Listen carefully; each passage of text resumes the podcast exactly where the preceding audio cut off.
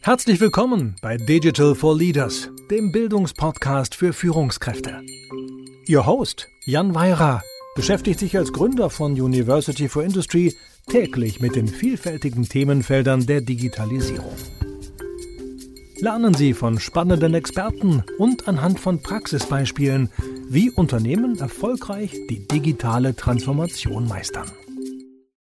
Liebe Hörerinnen, liebe Hörer, Digitalisierung in Deutschland, das ist immer auch irgendwie Digitalisierung im Bereich von Produktion, von Anlagen, von Maschinen, von Unternehmen, die sich mit Automatisierungstechnologie auseinandersetzen, weil wir da einfach in Deutschland sehr stark sind. Und wenn man über diese Themen diskutiert und nachdenkt, ist man natürlich ganz, ganz schnell bei Industrie 4.0. Ähm, mit Industrie 4.0 haben wir uns hier schon im Podcast mehrfach auch auseinandergesetzt und ähm, es ist schön, dass es heute auch mal wieder um das Thema geht, das, wie ich glaube, viele äh, von, von Ihnen auch wissen, mir schon lange am Herzen liegt, was eines der Dinge war, mit denen wir uns bei University for Industry schon, schon ganz früh beschäftigt haben. Und heute soll es um den Transfer von Industrie 4.0 in die Bevölkerung gehen, was eine sehr spannende Frage ist, wie ich finde. Und ich freue mich, dass ich für diese Diskussion Anja Simon, CEO von Labs Network Industrie 4.0 gewinnen konnte. Ich glaube, wie kaum eine andere äh, treibt sie genau das voran. Ähm, Anja, ähm, herzlich willkommen und danke für deine Zeit heute. Ja, äh, vielen, vielen Dank auch äh, von meiner Seite. Herzlich willkommen und ich freue mich wirklich, dass wir heute uns über das Thema unterhalten und dass ich einfach mal bei dir in deinem Podcast mit dabei sein kann und wir das Thema etwas beleuchten können. Vielen ja. Dank. Du Anja, äh, ich glaube total spannende Fragestellung, äh, um, um, die wir heute da, äh, über die wir heute reden werden, über die wir heute diskutieren werden. Vielleicht, ähm, bevor wir da jetzt inhaltlich einsteigen, kannst du bitte ein, ein, paar Worte zu dir, zu deinem Werdegang, den ich total spannend finde, sagen und dann auch gerne so ein paar einleitende Worte dazu. Was ist denn eigentlich dieses Labs Network Industrie 4.0, LNI 4.0? Ich glaube, das wäre für äh, etliche unserer Hörerinnen und Hörer spannend, äh, über dich und LNI was ja. zu hören. Ja, also sehr gerne und ich versuche es wirklich äh, kurz zu halten, weil ich kann darüber, glaube ich, auch recht lange reden, aber ich mache es ganz kurz. Ähm, ich bin seit mittlerweile über 30 Jahren im, im Geschäft unterwegs, ähm, bin Diplom-Ingenieur für Automatisierungstechnik und technische Kybernetik. Jetzt kann man sich die Frage stellen, was ist das? Äh, technische Kybernetik waren damals die Anfänge von der künstlichen Intelligenz. Wir haben es damals nur nicht so genannt. Mhm. Und ich habe zusätzlich dann noch zwei weitere Abschlüsse obendrauf gesattelt. Einmal einen kaufmännischen Abschluss, weil ich immer das Gefühl hatte, wenn sich Kaufleute unterhalten, verstehe ich nur die Hälfte und äh, ich muss mir die Taschen zuhalten und das wollte ich einfach nicht mehr. Ähm, und ich habe dann noch einen Abschluss draufgesetzt als systemischer Consultant, weil ich ähm, das ganze Leben über, da bin ich wahrscheinlich so gestrickt, immer in Systemen, systemisch denke, in Ökosystemen sagt man heute, also einfach in gewisse Systeme, die, die ein gewisses Zusammenspiel, eine Mechanik haben, die versuche ich eben halt zu evaluieren und mir zu erarbeiten. Und das ist eben halt das, was mich auch über mein, meine gesamte 30-jährige Karriere bisher. Äh, geleitet hat oder auch geführt hat. Ähm, ich habe wirklich meine, meine ersten richtig heftigen Erfahrungen gesammelt im Projektmanagement auf Baustellen, bin dort mit Bauhelm umhergesprungen und habe eben halt Schwachstumtechnik in große Krankenhäuser und Polizeileitstellen und sowas eingebaut. Da fing das Thema systemisches Denken eben halt auch schon an. Ähm, dann bin ich ins Consulting gegangen, ähm, ich werde es kurz halten. Mein schönster Auftrag war tatsächlich, dass ich die Endfertigung für den A380 mit digitalisieren durfte. Ähm, das war wirklich äh, faszinierend, äh, was dort alles möglich war und äh, welche Begrenzungen es eben halt auch gab. Das war eben halt auch mit dabei. Und äh, dann bin ich äh, innerhalb von Siemens, ich bin tatsächlich 30 Jahre bei Siemens. Man darf es heute kaum sagen, aber es ist so, äh, bin ich äh, nach München gegangen ins Headquarters, habe dort verschiedene Positionen eingenommen, um eben halt gesamte Geschäftseinheiten, Business Unit zu planen, um ähm, das Thema Shared Services voranzutreiben. Also das ist ähm, recht ausgeprägt, gerade bei den großen Firmen, so eine Shared Service Netzwerke mit äh, Service Centern, überall natürlich in den Billiglohnländern und in den Low-Cost-Ländern, aber eben halt sehr professionell in der gesamten Welt aufzuziehen. Dann war ich äh, mehrere Jahre in der IT, sieben Jahre insgesamt, habe dort einen riesengroßen Outsourcing-Deal betreut und bin dann in die Corporate Technology gegangen, um eben halt Digitalisierungsprogramme zu leiten. Und zwar Digitalisierungsprogramme, aus denen Produkte rauskommen sollten, mit denen Siemens tatsächlich Geld verdient, um die mhm. auch nachgehalten werden. Ja, und das war eine ziemlich umfassende Reise. Mich interessiert eigentlich immer wieder, wenn es was Neues gibt, wenn es Dinge gibt, an denen ich noch wahnsinnig viel lernen kann. Äh, also man lernt immer mehr, je älter man wird. Hört sich komisch an, aber es ist so. Und ähm, ich finde das total faszinierend, mit neue Dinge zu erarbeiten, ähm, in neue Themen reinzugehen. Und da war natürlich das Thema Digitalisierung und Industrie 4.0 naheliegend, dass ich mich da mal voll reinstürze und ähm, eben halt auch nicht nur Produktentwicklung da drin mache, sondern wirklich übergreifend auch schaue, wie geht zu einer Gesellschaft damit? Was macht eine Gesellschaft daraus? Wie treibt die sich voran? Wird sie getrieben? Treibt sie sich selber? Bleibt sie eher sitzen? Ähm, und wenn wir auf das Thema von heute gucken, ähm, Industrie 4.0 für die Bevölkerung, dann meinen wir damit sicherlich die gesamte deutsche Bevölkerung mit allen, die dazugehören, Produktionsunternehmen, ähm, dann der, der, persönliche Mensch, der private Mensch, der dazugehört, äh, dann die Gemeinnützigkeit, äh, irgendwelche, natürlich auch Regierungen, Verbände, alles, in alle Dimensionen gehört alles damit rein und den Querschnitt über alles in der Digitalisierung eben halt anzuheben, das ist unter anderem ein großer Anspruch, den sich die, der deutsche Staat gegeben hat und der zudem natürlich auch LNI 4.0 dann beiträgt. Hm. Jetzt sind wir bei LNI gelandet. Genau. Hast du erstmal eine Frage zu mir? nee, ich habe genau, das wäre jetzt meine Frage gewesen. LNI ist ja dieses Labs Network Industrie 4.0 e.V., also es ist ein genau. eingetragener Verein. Ja, mhm. ähm, ein vorwettbewerblicher Verein, so wie ich das verstehe. Ähm, und jetzt hast du schon darüber geredet, ja, ein, ein, ein Ziel von euch ist dieses, äh, ja, das ganze Thema in die Bevölkerung zu tragen. Das ist aber ja nicht das Einzige, was ihr tut und auch nicht das, was ihr schon immer nur getan habt, wenn ich, wenn ich mich richtig entsinne. Gell? Genau, genau. Also der, der Auftrag von LNI 4.0 hört sich recht platt an, ist aber sehr vieldimensional. Der heißt nämlich Wissenstransfer zur Industrie 4.0 in die deutschen KMUs, in die deutschen kleinen mittelständischen Unternehmen. Klammer auf, wo fängt ein KMU an, wo hört es auf? Also letztendlich in die gesamte Bevölkerung. Mhm. Und ähm, dieser Wissenstransfer, genau richtig, wir dienen der Gemeinnützigkeit. Also wir sind ein vorwettbewerblicher Verein, wir haben keine Produkte, wir haben nichts, worüber wir Rechnungen schreiben und so weiter. Ähm, wir sind neutral, wir sind offen. Jeder kann bei uns mitmachen. Also es muss keine Eintrittsgebühr bezahlt werden, nur um mitzumachen.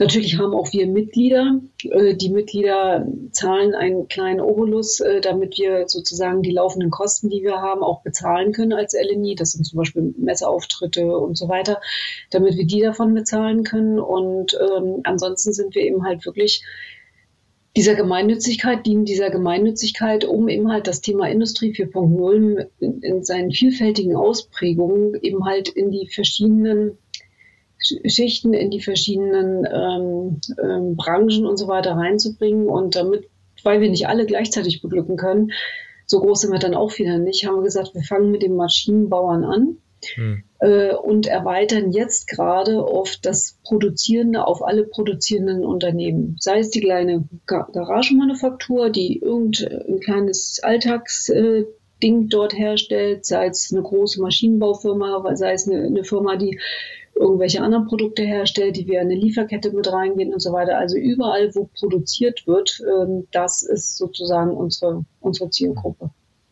Ja, und mhm. das ist ja auch ähm, eigentlich so das, das Herzstück äh, von Industrie 4.0 zunächst mal. Ja, weil das ja. ist ja eigentlich ich leite es mir eigentlich immer so her, das ist eigentlich äh, Industrie 4.0 für, mal abgesehen davon, dass es die vierte industrielle Revolution ist, ja, mhm. ist für mich ja eigentlich die Produktivitätssteigerung dadurch, dass ich die Möglichkeiten der Digitalisierung, die wir heute eben haben, im Kontext der produzierenden Unternehmen ganzheitlich nutze. Würdest du dem so zustimmen oder würdest du das irgendwie anders jetzt nicht formal definieren, aber beschreiben? Also ich, ich stimme erstmal zu, das ist richtig, äh, würde es aber ganz gern noch ein bisschen erweitern. Ja. Und zwar, ich versuche es auch wieder kurz zu machen. Industrie 4.0 ist gestartet vor über zehn Jahren. Das haben, glaube ich, jetzt schon sehr viele mitbekommen. Und wir haben in, einem ersten Level, ich nenne es einfach mal Level in dieser Industrie 4.0 ähm, Welt, erstmal dafür sorgen müssen, dass alle, alle Dinge, alle Things miteinander vernetzt sind. Also die Interoperabilität von Maschinen, von irgendwelchen Produkten, von Assets und so weiter und so fort, dass die miteinander vernetzt sind. Kann man auch als IoT bezeichnen, mhm. ist auch äh, ganz richtig, aber letztendlich haben wir viele verschiedene Assets aus dem Bestand heraus, die nach guter deutscher Wertarbeit sehr lange funktionieren. Also es gibt beispielsweise Bohrmaschinen, die sind älter als ich und bohren immer noch brillant, aber die können eben halt nur mit Strom und sind in keiner Weise irgendwie smart oder sind irgendwie ausgestattet. Und die eben halt jetzt Retrofit äh, auszustatten und mit einzubinden in eine Vernetzung, in eine Interoperabilität im Shopfloor und Shopfloor übergreifend, das ist eben halt die erst, ersten Level, den ich immer so nenne oder wie ich es immer bezeichne. Mhm. Und ähm, der Next Level ist dann, aha, wenn wir dann mal diese Vernetzung einigermaßen abgeschlossen haben oder einigermaßen gut auf dem Weg sind, da haben wir noch ein bisschen zu tun, aber wenn wir da mal gut unterwegs sind, dass wir dann eben halt äh, schauen, da entstehen wahnsinnig viele Daten, da entstehen wahnsinnig viele ähm, Informationen, was macht man mit denen, äh, kann man die durchaus auch mal austauschen, nicht nur im Shopfloor selber zwischen zwei Maschinen, sondern Shopfloor übergreifend und auch firmenübergreifend. Und äh, kann man da zum Beispiel nach neuesten Anforderungen auch Lieferketten entsprechend äh, updaten oder kann man dort Lieferketten besser planen, kann man sie besser einschätzen, forecasten und so weiter. Dafür braucht es diese Daten eben halt. Ähm, nicht alle Daten, um Gottes Willen, nicht jedes einzelne Datum von irgendeiner Maschine ist ähm, erforderlich, um einen Shop, äh, eine Lieferkette abzubilden, aber es braucht eben halt doch ein paar übergeordnete Daten. Und das nenne ich dann immer Next Level, dass wir nämlich sagen, mhm. wir gehen jetzt langsam so in diese Datenökonomie rein. Mhm.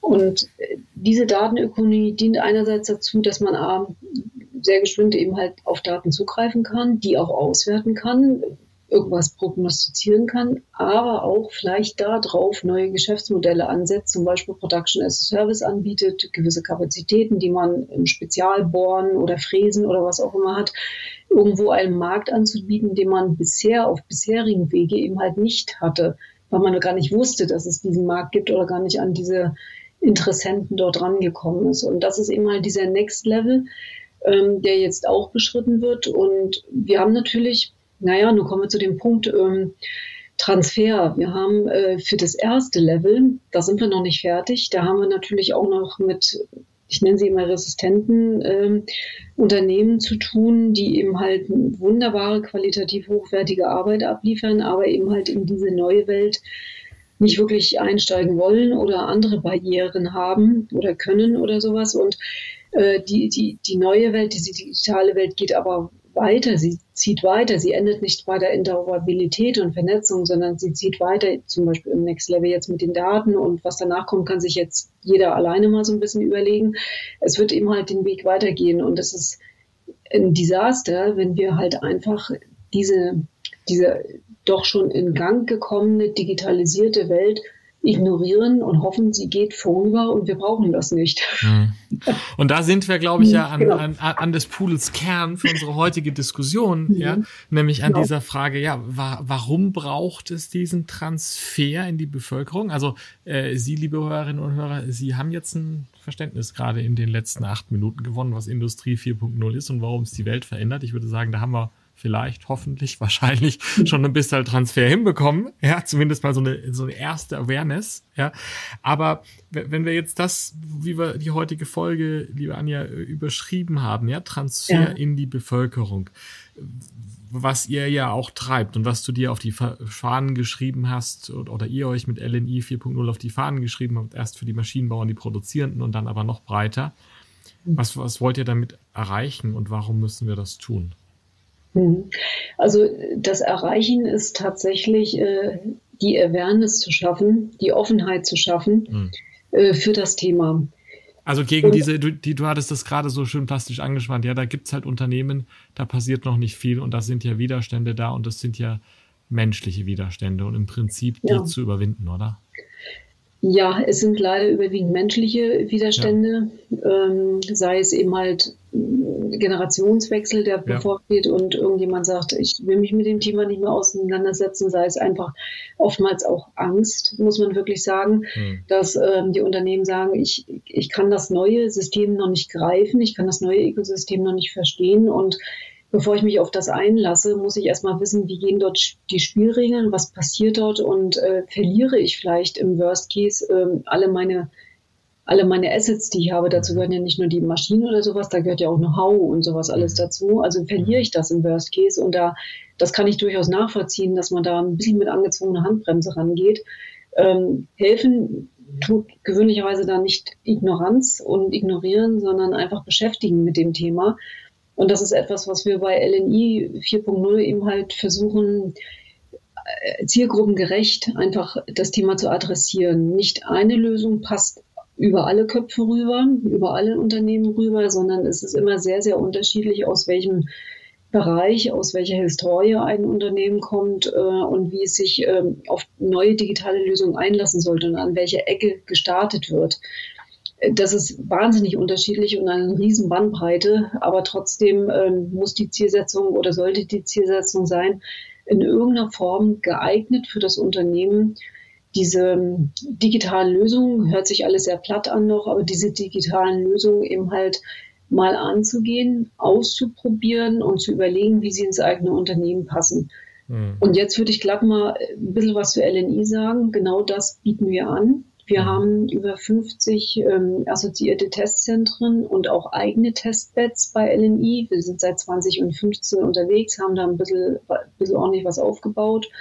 Und wir können branchen- und unterschiedlich regionenbezogen oder auch, auch technologiebezogen können wir eigentlich äh, KMUs, die ein vorsichtiges Interesse anzeigen, können wir vermitteln oder können wir mit reinnehmen in solche, in eins von diesen 50 Testlabs oder Testcenter und können uns einfach mal ganz neutral und unbedarft anschauen, wie eine Lösung umgesetzt werden könnte. Mhm. Und das Ganze eben halt neutral, in dem Sinne, wir sind kein Vertriebskanal für irgend, irgendwas, für irgendein Produkt oder für eine Technologie oder irgend sowas, sondern wir sagen ganz einfach, hier hast du mal eine Möglichkeit, lieber KMU oder lieber Geschäftsführer, dir, dir das mal anzuschauen und einfach mal ganz entspannt äh, zu philosophieren, wäre das was für dein Unternehmen? Wie würdest du das übertragen? Oder was wäre nichts für dein Unternehmen? Was bräuchtest du dafür was anderes und so weiter und so fort? Also einfach mal wir haben auch gesagt, so das spielerische Herantasten, ohne dass man das Gefühl hat, da sitzt irgendein Verkaufsmensch im Nacken und will einem irgendwelche 25 mhm. Produkte verkaufen.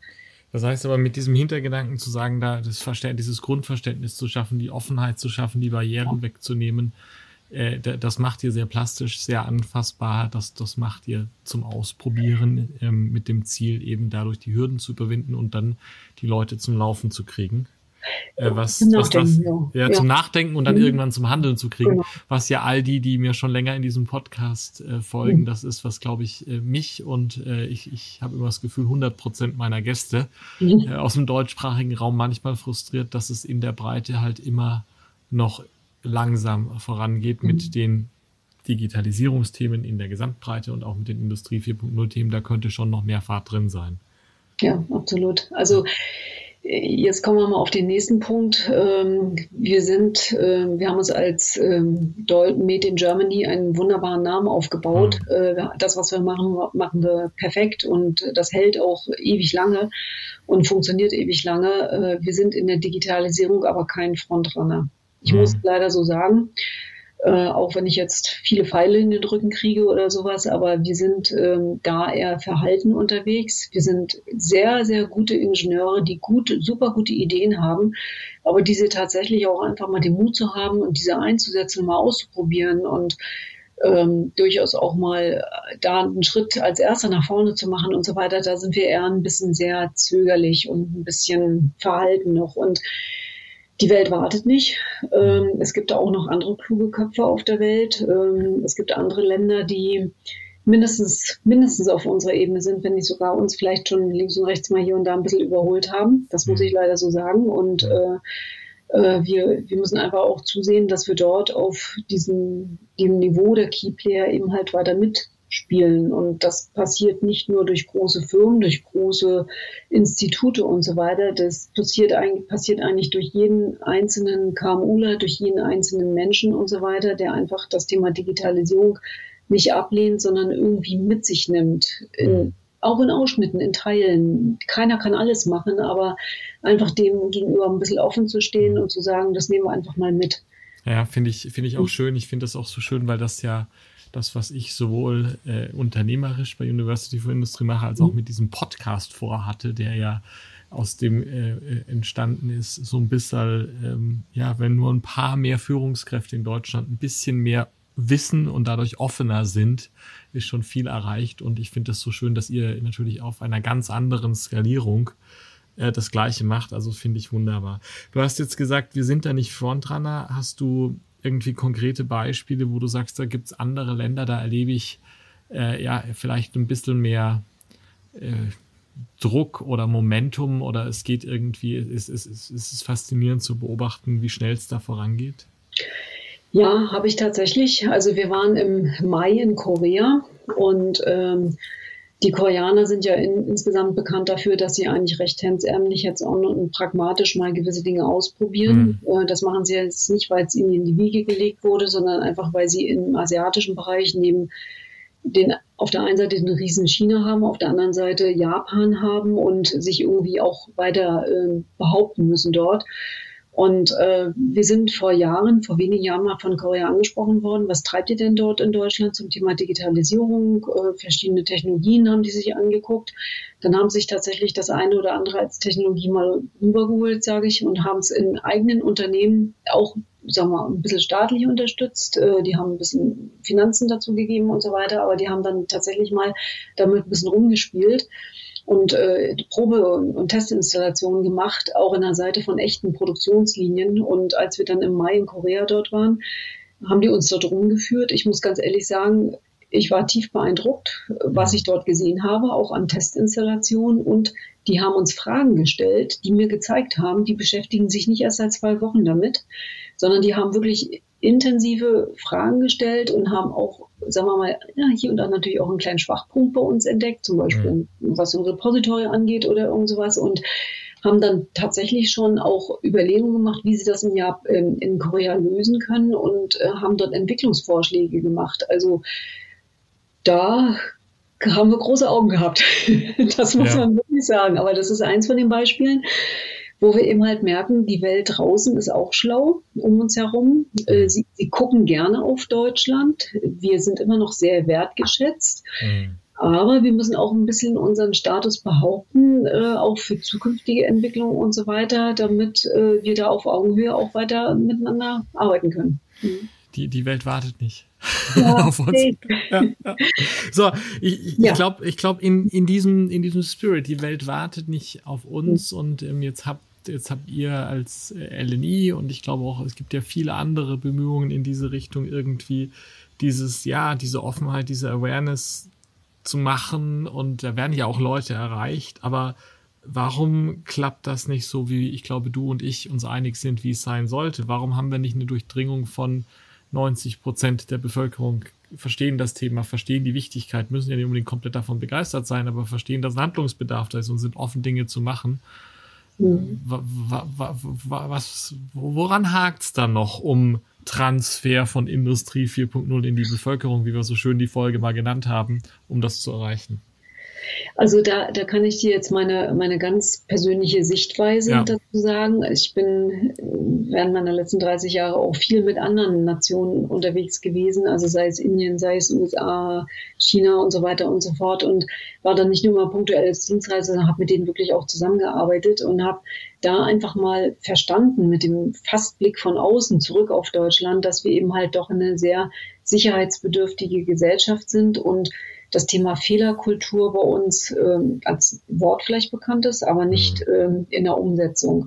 Mhm. Und was es wirklich heißt, eine offene Fehlerkultur zu haben, habe ich tatsächlich im Ausland gelernt und habe da auch gemerkt, okay, äh, uns fehlt da manchmal auch einfach so ein bisschen dieser Spirit, de, der Mut, mal etwas zu machen, eine eigene Entscheidung äh, zu treffen, mal was auszuprobieren ja. und dann zu sagen, ja, hat nicht geklappt, aber ich habe was gelernt. Mhm. Und, und das ist, das ist ein Denken, was, wo wir vielleicht uns ein bisschen öffnen sollten. Also, mein, meine Empfehlung dazu ist immer, äh, zu einem gewissen Thema Fakten zusammentragen, von mir aus gerne auch Meinungen einholen oder Sparingspartner fragen, dann aber auch entscheiden und nicht 25 Evaluierungen machen und die noch fünfmal irgendwie nochmal prüfen lassen und so weiter, dann mhm. wirklich eine Entscheidung treffen und dann auch zu dieser Entscheidung stehen. Also entweder geht's voll krachen, aber auch dann gibt's Gründe, warum eine Entscheidung voll krachen gegangen ist oder äh, warum man sie im Nachgang vielleicht adjustieren sollte.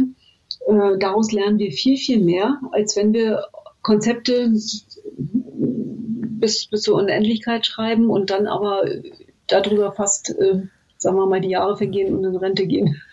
Haben wir, haben wir irgendwie auch ein Problem manchmal, dass wir irgendwie, weiß ich nicht, ein, einen gewissen Teil der Bevölkerung und Leute haben, die kennen diese Themen, die beschäftigen sich vielleicht so theoretisch auch damit, hast du gerade angesprochen mit den Konzepten, aber denen ist schon klar, was passiert und dann gibt's da irgendwie die, die, die andere Hälfte oder so, die wir irgendwie mit diesen ganzen Themen nicht erreichen. Also mir kommt es manchmal so vor, ich lebe in so einer Bubble. Ja, ich lebe ja. in einer Hannover, Hannover Messe, Plattformindustrie 4.0, LinkedIn, äh, Digitalisierungsbubble und da, da sind alle einer Meinung. Die haben das alle verstanden, dass was zu tun ist. Und dann gibt's da irgendwie aber, glaube ich, noch eine ganz schön viele außerhalb der Bubble.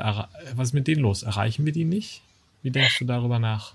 Das ist ein wunderbares Bild. Äh, das würde ich gerne auch in meinen Sprachschatz übernehmen, was du gerade gemalt hast. Äh, genau richtig. Also es ist, also wenn sich da jeder mal selber ein bisschen an die Nase fasst oder mal sich selber beobachtet und sagt, das eine ist das, wo wir im beruflichen Umfeld unterwegs sind, ähm, ziemlich viele Gleichgesinnte haben, die das gleiche Verständnis haben oder mit denen man sich entsprechend unterhalten kann. Und das andere ist, spring einfach mal in das private Umfeld und guck dir mal an, wie dort gesprochen wird. Mhm das sind noch zwei unterschiedliche Ebenen oder zwei unterschiedliche Bereiche irgendwo.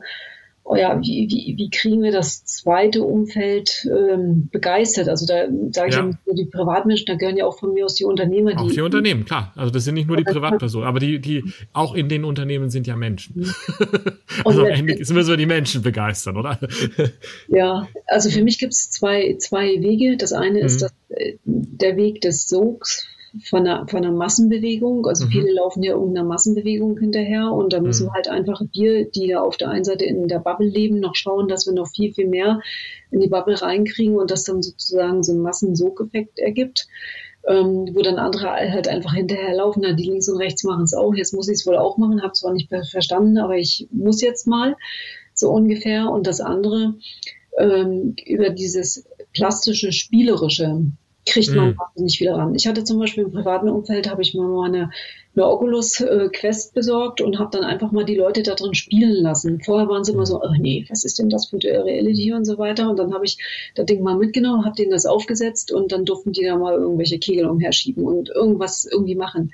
Die Begeisterung war da und das hat mir dann halt einfach gezeigt, durchs Anfassen, durch spielerische Anfassen, durch irgendwelche leichten Applikationen und so weiter, kriegst du die Leute da ein bisschen mit ran und regst dann aber auch an, was heißt denn das jetzt eigentlich und was würde das eigentlich für mich in der Zukunft bedeuten oder vielleicht für meinen Job oder irgend sowas. Und schon ist, sagen wir mal, die Tür zumindest mal auf zum Nachdenken. Ja, finde ich super. Ja. Das ist schön, weil das ist, das ist ein, das ist ein sehr schöner Weg für diese Offenheit. Also ich, mhm ich habe da jetzt gerade so ein bisschen drüber nachgedacht, wo habe ich das, wo ich außerhalb meiner Bubble bin. Ich bin relativ aktiv im, im Umfeld der Schule meiner Kinder, vor allem meiner größeren Tochter. Mhm. Wir stoßen da auf wahnsinnige Widerstände, was Digitalisierung angeht, in der Elternschaft und der Lehrerschaft. Und ich glaube, dieses spielerische wofür eigentlich auch Lehrer offen sein müssten. da muss ich jetzt ja. mal drüber nachdenken. Das ja. könnten wir jetzt, ich glaube, wir könnten darüber, wir könnten über das Thema heute noch stundenlang diskutieren. Dürfen wir nicht, sonst sprengen wir das Format unseres heutigen Podcastes. Ähm, Anja, danke für die spannenden Einblicke, für den tollen Rundumschlag. Danke für deinen Beitrag heute äh, vielleicht ein bisschen mehr Awareness und Offenheit zu schaffen. Wenn du an das zurückdenkst, was wir heute diskutiert haben, was sind für dich so drei ja, Kernpunkte, drei Takeaways zum Thema Transferindustrie 4.0 in die Breite, in die Bevölkerung? Also ein, ein Takeaway ist, äh, ich bin ja systemischer Denker und das werde ich wohl auch nicht mehr ablegen, äh, dass ich immer versuche, mich reinzudenken als Takeaway in in das System, in das Ökosystem, in dem sich mein Gegenüber bewegt. Und dann versuche zu begreifen, was kann den begeistern, was nicht. Ähm, mhm. Nichts ist schlimmer, als wenn ich irgendetwas Tolles, was mir, was mir gefällt, daher, daher erzähle und mein Gegenüber versteht das gar nicht, weil er eigentlich in einer ganz anderen Welt unterwegs ist oder in einem ganz anderen Bereich unterwegs ist. Also das mhm. eine TKW ist natürlich ähm, immer schauen, mit wem man spricht, ähm, das Ökosystem von dessen eben halt schnell, möglichst schnell ein, einzugreifen oder mhm. aufzugreifen. Mhm. Zweite TGW wäre tatsächlich ähm, dieses spielerische Herangehen und äh, das ist jetzt nicht ein TKW, muss ich leider so sagen, nicht nur aus diesem Podcast, sondern was mich schon seit einer gewissen Zeit bewegt, auch unsere Democenter können noch spielerischer werden. Mhm. Die können einfach ein bisschen leichter werden, ein bisschen mehr mhm. mit Spaß und so weiter und so fort. Und ähm, es gibt einige, die haben tatsächlich dort äh, so ein paar Spaßinseln am Eingang angesiedelt, äh, über die man erstmal rüber muss, damit man locker wird. Und dann klappt das andere schon viel besser. Also einfach mal dieses Spielerische noch ein bisschen mehr mit reinzunehmen. Ähm, nicht nur rein Technologie eben halt darzustellen. Mhm. Mhm. Und das dritte ist tatsächlich, ähm, was ich auch immer wieder merke, die einfach mal Freude an der eigenen Entscheidung zu entwickeln oder an der eigenen, ich mache das jetzt mal, äh, ich weiß, ich könnte das und das könnte passieren oder das und das könnte vielleicht äh, an Verlust entstehen, aber gut, das ist manageable, also ich mache es jetzt einfach mal, weil ich werde danach immer schlauer rausgehen, als ich vorher reingegangen bin und weiß dann vielleicht besser, wie ich etwas umsetzen möchte. Also diese Ermutigung dazu. Ja. Mhm. Vielen Dank für diese schönen Punkte. Vielen Dank auch wieder mal für die Ermutigung, ähm, die, die ich versuche auch immer mit dem Podcast zu transportieren. Macht mal und packt mal an. Hast du für unsere Hörerinnen und Hörer eventuell noch eine Empfehlung für etwas zum Weiterlesen oder Weiterhören? Ja, tatsächlich. Also ich habe, da hatte ich im Vorfeld auch drüber nachgedacht, ich habe zwei, äh, zwei Bücher, die ich empfehlen kann. Die sind ein bisschen gegensätzlich, aber das macht vielleicht den Reiz auch aus. Und zwar das eine Buch ist, äh, wenn man ein bisschen übergeordnet unterwegs ist, sollte man auch immer so Strategietools in der Handtasche haben. Also mhm. auch in der Aktentasche, nicht nur in der Frauenhandtasche, auch in der Aktentasche. das, ich nenne es immer, das ist der Werkzeugkasten, einen eigenen mhm. Werkzeugkasten. Nicht alle Strategietools sind immer toll und cool, aber man hat so einen eigenen Werkzeugkasten, äh, genauso wie ein Handwerker, der irgendetwas reparieren soll, der sucht sich dann das geeignete Werkzeug raus und benutzt es dann. Genauso sollten das eigentlich sollten wir das auch machen. Und das Buch heißt äh, Die besten Strategietools in der Praxis äh, von Klaus Kert, Heiko Asum und Volker Stich. Ist eine Autorengemeinschaft und da wird wohl im Sommer jetzt sogar die siebte erweiterte Auflage rauskommen. Und äh, ich finde das immer wieder spannend, da drin mal rumzublättern im Sinne eines Werkzeugkastens. Und das Zweite ähm, ist tatsächlich, um mal ein bisschen mehr diesen, diesen Mut zu kriegen und auch, was es wirklich mal heißt, einfach mal reinzuspringen. Das Wort, äh, das, das Buch Blitz, Blitzscaling von mhm. Wright Hoffmann. Mhm. Ähm, ich finde es faszinierend. Nicht alles würde ich übernehmen.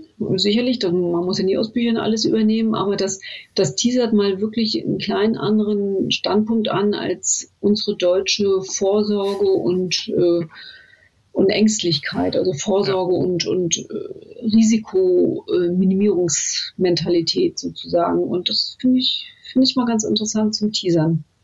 Du, vielen Dank für diese tollen Tipps. Das zweite ist auch eines meiner absoluten Lieblingsbücher, wenn es darum geht, äh, zu verstehen, wie mutig Technologieunternehmen und mhm. Unternehmen gebaut werden können. Oh, Danke wow. für deine Zeit heute. Danke für die Einblicke. Ähm, hat mir sehr viel Freude gemacht. Danke, dass du uns zu Gast warst. Sehr gerne, auch von meiner Seite vielen Dank und äh, es war unheimlich spannend und ich hoffe, dass wir einen kleinen Beitrag in Richtung äh, Digitalisierung wie Forward für Industrie 4.0 leisten können. Und für weitere Fragen stehe ich gern zur Verfügung. Ja, wir mhm. werden die, liebe Hörerinnen und Hörer, wir werden die Buchtipps, äh, einen Link zum LNI 4.0, wo Sie auch viele weitere Ressourcen finden, natürlich in den Show Notes verlinken. Und dann noch äh, Hinweis zum Schluss, wenn Sie uns über die Spotify-App hören, da gibt es die Möglichkeit, uns Kommentare, Fragen und ähnliches zu hinterlassen. Äh, wir freuen uns, wenn Sie diese Kommentarfunktion nutzen. In diesem Sinne vielen Dank. Vielen Dank fürs Zuhören. Wenn Ihnen diese Folge von Digital for Leaders gefallen hat, empfehlen Sie den Podcast gerne weiter, teilen Sie ihn auf Social Media oder hinterlassen Sie eine Bewertung. Um immer auf dem Laufenden zu bleiben, folgen Sie Jan Weirer und University for Industry auf LinkedIn.